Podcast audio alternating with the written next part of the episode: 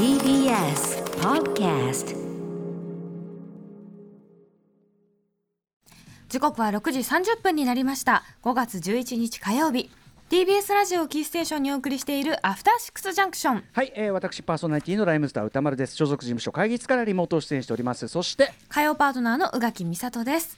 ここからはカルチャー界の気になる人物ことを紹介するカルチャートークのコーナー今夜はポップバンドスカートの澤部渉さんリモートでのご出演です。よろしくお願いします。よろしくお願いします。どうも澤部さんどうもよろしくお願いします。どうも。どうもはい、何卒何卒。はい。ということで改めて宇垣さんから、えー、スカート澤部渉さんのプロフィールご紹介お願いいたします。はい。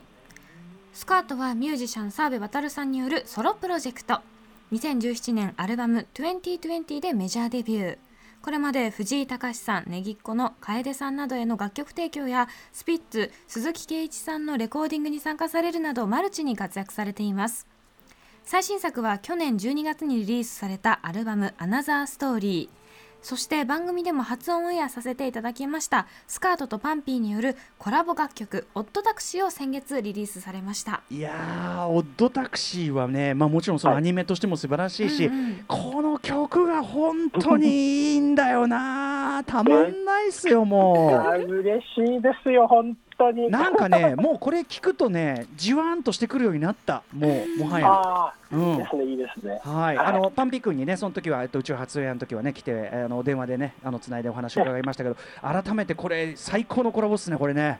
ね、本当に自分でもこんなにうまくいくなんて思ってませんでした。うんうんうん、いやーでも本当になんか僕らの大好きな2人が、えー、と組んで最高の一曲作ってでしかもそれが最高のまたさその最高のアニメというだけではなくもう最高のなんかヒップホップなんていうのトリビアにあふれた。ね。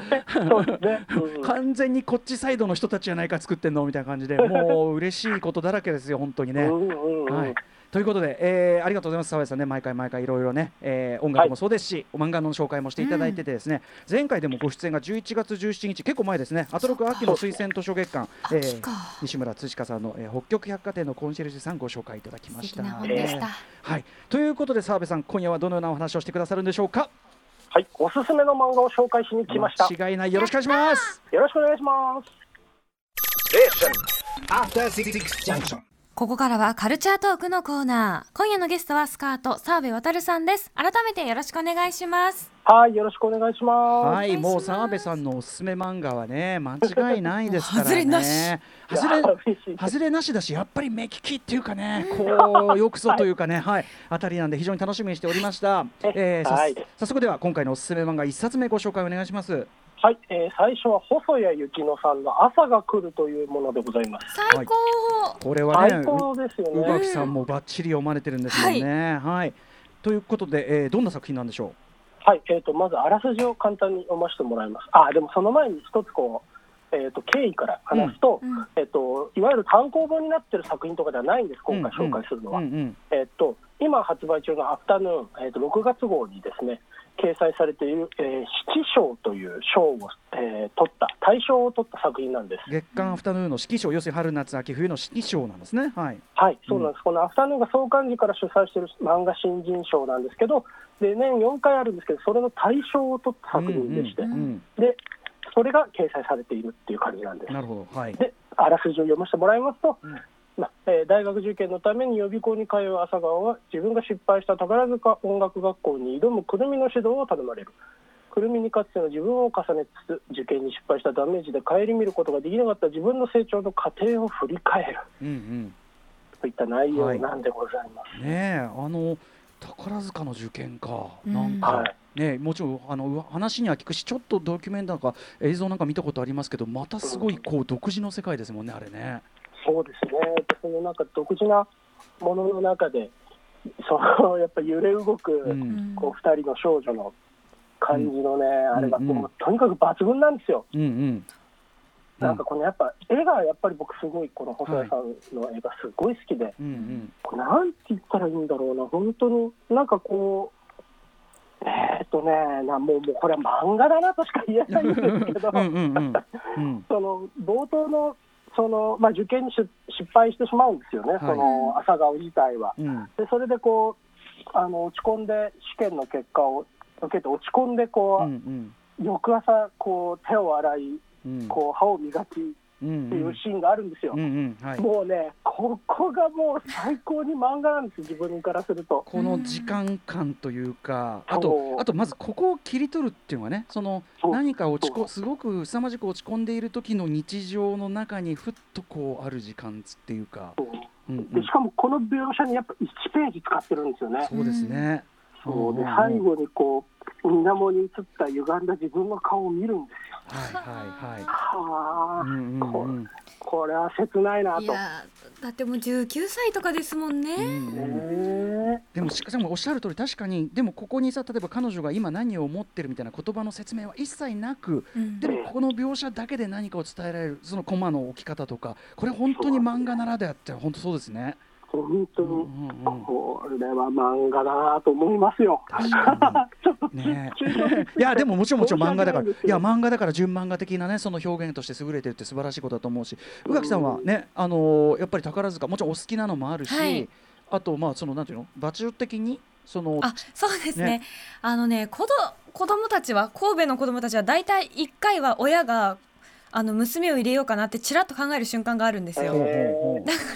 どうしても身近だしもちろんその同じ中学とかの子で受けようとしてた子も知ってるし、なのですごくそういった意味では身近に感じれましたしあとあの好きなので宝塚がう。んうん。うんあの今日も品切れって歌うやつとか、うん。あるあるって思いながら見てました、うんうん。読んでました。はい、うんうん。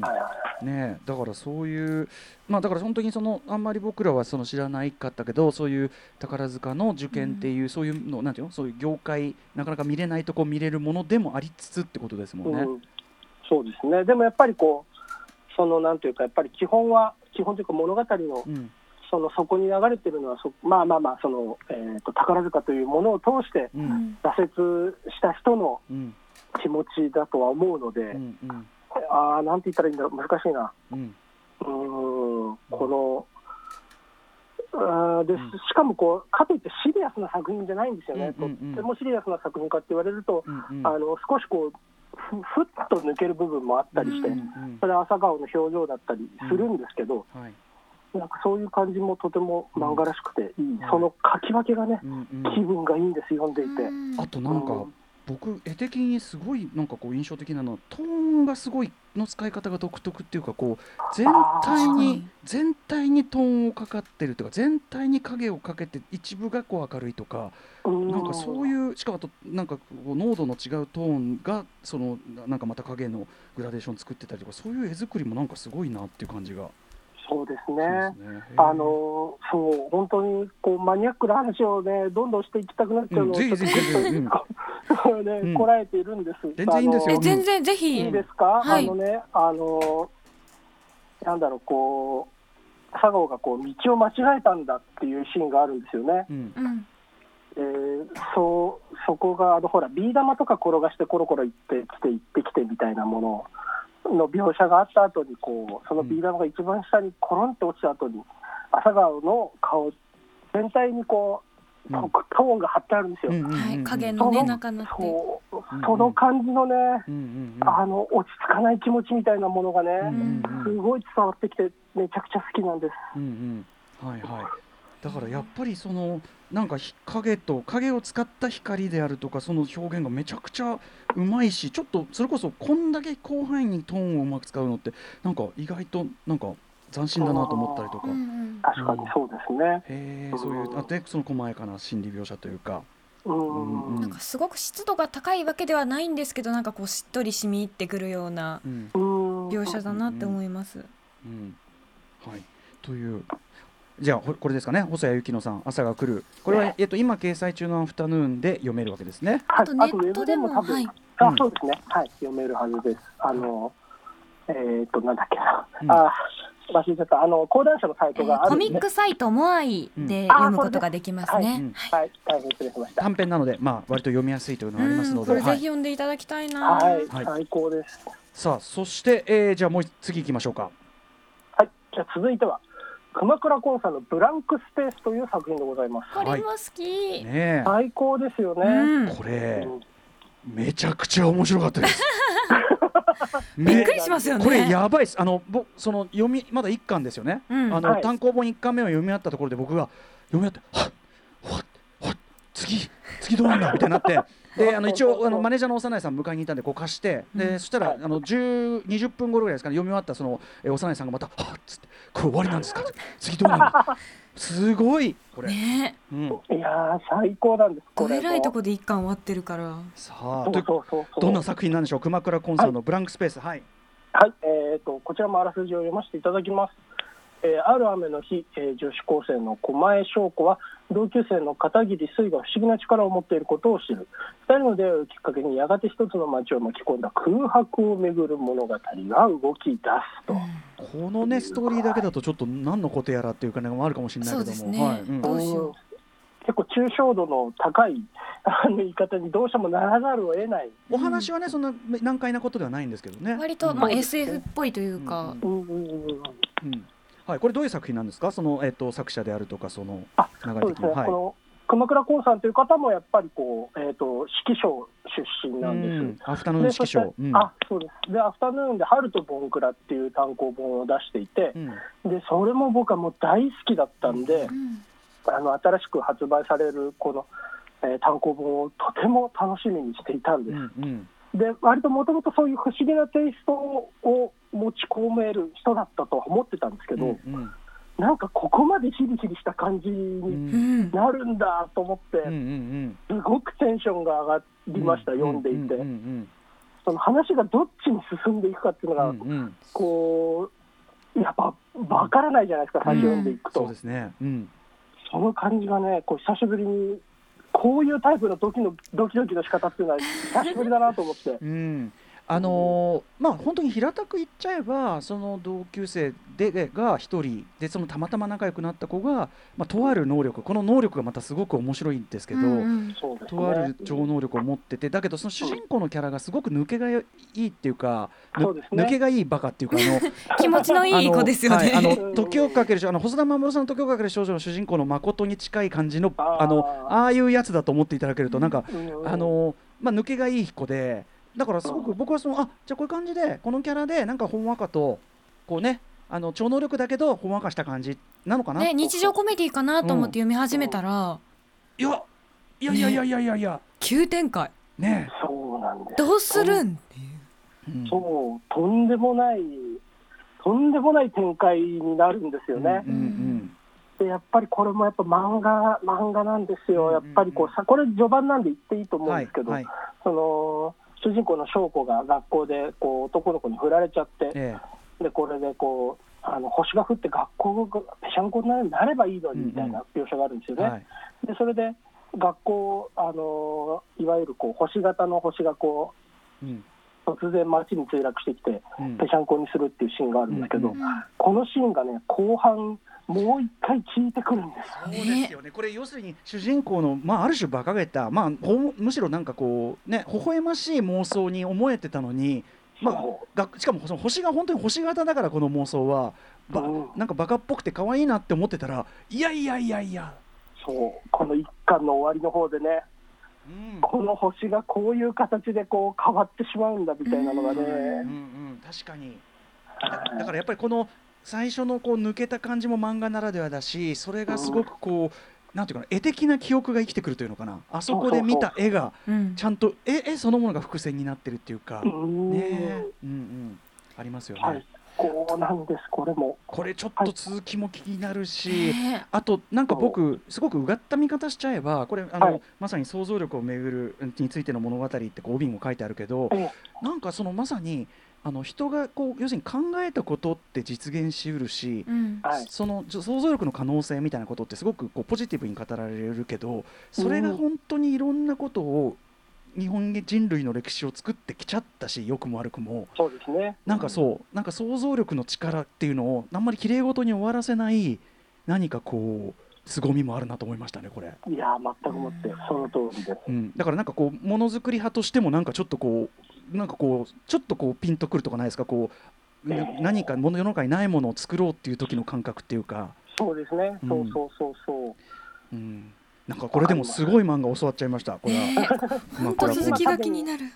うん。今だったら単行本を買ったら続きがまだウェブでうん。無料で読めるんじゃないかあなと、そうなんな確か確かそうだったと思います。ギョギョギョはい。またこの片桐スイちゃんもいいんですよねあそうね。あそうそう。超能力持ってる超能側のね。力を持ってる女の子のうん。屈折した感じっていうか、まあはい。あの年齢のうん。こういった経験をしたらこういう発想になるなっていうのが分からなくもない感じが、あとか彼女のその最終的に追い詰めていくそのなんか日常の描写のなんていうか間接感っていうかうん。うんあそうそうそう。うまいんですよね。そのね。人の悪意っていうのを間接的に感じさせる見せ方がうまい、うん、そうなんですよ。これが毎日続くっていうことのつなんあれがとい。うまいうん。そうそうそう。なんていうか顔が見えない感じがね、はい。はい。うん非常にこうこちらの不安も煽ってくるんですよ。あー本当に、うん。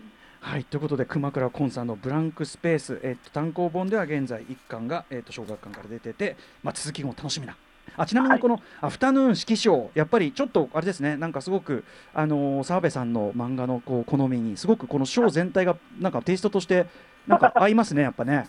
やっぱ合うんですよ。その 自分のやっぱ高校生の時に自分が初めて初めてじゃないですけどその漫画を読もうみたいなきっかけになったのが、うんうんあの神戸在住って以前も紹介した漫画だったんですけど、うんあれもアフタヌーンなんですよね。だからどある意味色紙をチェックしてるとちょっとお面白いねあのあれ才能みたいな出会えるっていうのがあるかもしれないですね。あると思います。あると思います。はいということでちょっっと時間ないけどお急ぎで一個いきましょうか。はい、じゃあもう一冊はですね、えー、鶴谷香織さんの、えーレミドラシソという短編集でございます。これの話しないわけにいかないよこれ澤部さん。全くもって、そうなんです。はいえーじゃあ作品を紹介させてください。えーメタモルフォーゼの縁側で注目を集めた鶴谷香織が、えーこれまでさまざまな媒体で書いてきた3作品をこの1冊に収録大きな台所そして吹奏楽部の白井君ルネの3作を収録した短編集となっているわけです。はい。えー、鶴谷さんね、まあ、要するにスカート澤部さん非常にゆかりが深いと申しましょうか。ゆかりが深いなんて言い方でいいのかな、はい、ぐらいの感じですよ。すら書いていただきましたはい、トワイライトというねはい、まあ、流れてますけども、これ実はそのトワイライト、澤部さんの作品、トワイライトのジャケットを、えー、と鶴谷さんが書かれたという、これ、関係してるんですよね？もちろんです。でもそのもともと僕は鶴谷さんの漫画のファンなんあですよ。元からファンだった、そうだ。えうん。え、で今回そのまとまった、えー作品の中で吹奏楽部の白井君って作品があるんです、うん、でこれはコミティアで発表されていたその自主出版の同人誌だったはい、んですね、はい、うん、でそれをまとめているんですけどもうとにかくこれが僕はもう大好きなんです、うんその本当吹奏楽部の、えー、と男の子と女の子の日常なんですよね、はい、その部活動を通してのうん。ちょっと,、えー、と甘酸っぱいとも違う、うんうん。なんか妙な形の青春なんですよ。うん。はい。うん、それがねおかしくて、うん。ちょっと切なくて、うウキウキできて、うん、うん。いやーたまらないっていう作品です。ねえそう。でそういうだからまだお知り合いになる前の作品とかもこれはい。しかもその巻末にあるねそのあれによれば後書きと言いましょうか後書き漫画によれば澤部さんがまさにこの辺りを本にしないんですかってご提案されてっていう。そうなんです。そうなんです。しかもそれ澤部さん本登場してるんですけど漫画にもそうだから読んでたらさそう澤部さんが出てきて私びっくりしましたよ。そう後書きに私も出ております。はい。ねまだひげが生えてない頃ですね。だから言っちゃえばこの本自体ねもう澤部渡なくして？みたいなそうだ。さあこれが文化かと思いましたよ。いやー本当いやそしてそっからさらにその先ほど言ったトバライトのジャケっていうのはねその一コマでこうあって想像力をこうかき立てるこう鶴谷さんの一コマの漫画があってなんかの漫画の一番面なのかななんて思わせるんだけどはい。さらにそれをだからから展開させた作品が最後についちゃうみたいな。そうなんです。でもこれは実はそのあのジャケットはもともとえっ、とまあ架空の漫画の一コマっていう話だったんですね。ええ。でただ一コマだけ書くのがやっぱり難しいうんうとなっん。て、はい。で多分それでネームを切ってもらったんですよね。うん。うん。全体のでねそういう流れをそうそうそう。でそれであこのコマいいじゃないですかみたいな風にうん確かそれでそうやってったんじゃなかったかな。なるほどあそこで生まれた。でネームネームからネームだけ切ってたやつをついに漫画に起こしたというかそうなんですそうなんです。いやだから非常に澤部さんとのゆかり深い一一冊になったってことですね、うんこれはね。はい。うんこれはねもう絶対読んでほしい。僕はこのルネっていう短編も大好きなんです。うんこれはモーニングに発表された短編なんですけど調香師の家に生まれた女の子の話でうんはい。でその香りをめぐってのはいはい。短いお話なんですよ、うんうんうん。これもね読後感が最高でね、うんうんそうあの香りなんて漫画から一切しないじゃないですか。確かかに紙の香りしかしないんだけれども、うんうん。うんその終わりの方だと、はい。そのもっとそのなんだろう、うん。世の中自体が自分の中で一体的になっていくようなね、うんうん。そういう豊かさのある一作です。うんうん。ね、あと大きな台所はやっぱり鶴谷先生ご自身の幼少時の思い出ええをベースにというか、本当に思い出の漫画家っていうかこうコマのあれ自体とかもうんあれだったりとか本当三者三様でめちゃめちゃ鶴谷さんの引き出しもすごい感じるしう、んそうなんですうんよ。すごい一冊ですねこれもね。はい。といったあたりでちょっとお時間迫ってきてしまいました。はい、澤部さんありがとうございます。あっという間だ。あっという間あっとなのよ。いう間ですね、本日澤部さんにご紹介いただいたおすすめの漫画は細谷幸乃さん朝が来る熊倉昆さんブランクスペース鶴谷香織さんレミドラシソつ鶴谷香織短編集2007から2015の3作品でしたはい、でも今回三つ三つともやっぱ素晴らしかったです。ありがとうございます。見事なご紹介ですよ。あ澤部さん、えっ、とお知らせことなどありますでしょうか？あそうですね。あの今のところ予定としては5月の25日22日の土曜日に、えー、と関西のバンドであるベルマインツさんというバンドにお呼ばれしまして、渋谷のオネストでライブがごある予定は予定です、うんうん。はい。まだちょっとどうなるかわからないんですけど、うん。えーよもしよろしかったら、うん。はい。えー、とチェックしてもらえればっていう感じかな。これ、はいど動向とかはまあそのオーネストのえっ、とまあホームページとかあとまあ澤部さんとかのあれをホームページとか SNS とか感じですかね？え。あとそうですねベルマインツさんのホームページとかもチェックしてもらえれば、はい。はいということで、えー毎回間違いないありがとうございます。今夜のゲストははいスカート澤部渡さんでした。ありがとうございました。ありがとうございましありがた。とうございましたはい、どうもありがとうございます。After Six Junction.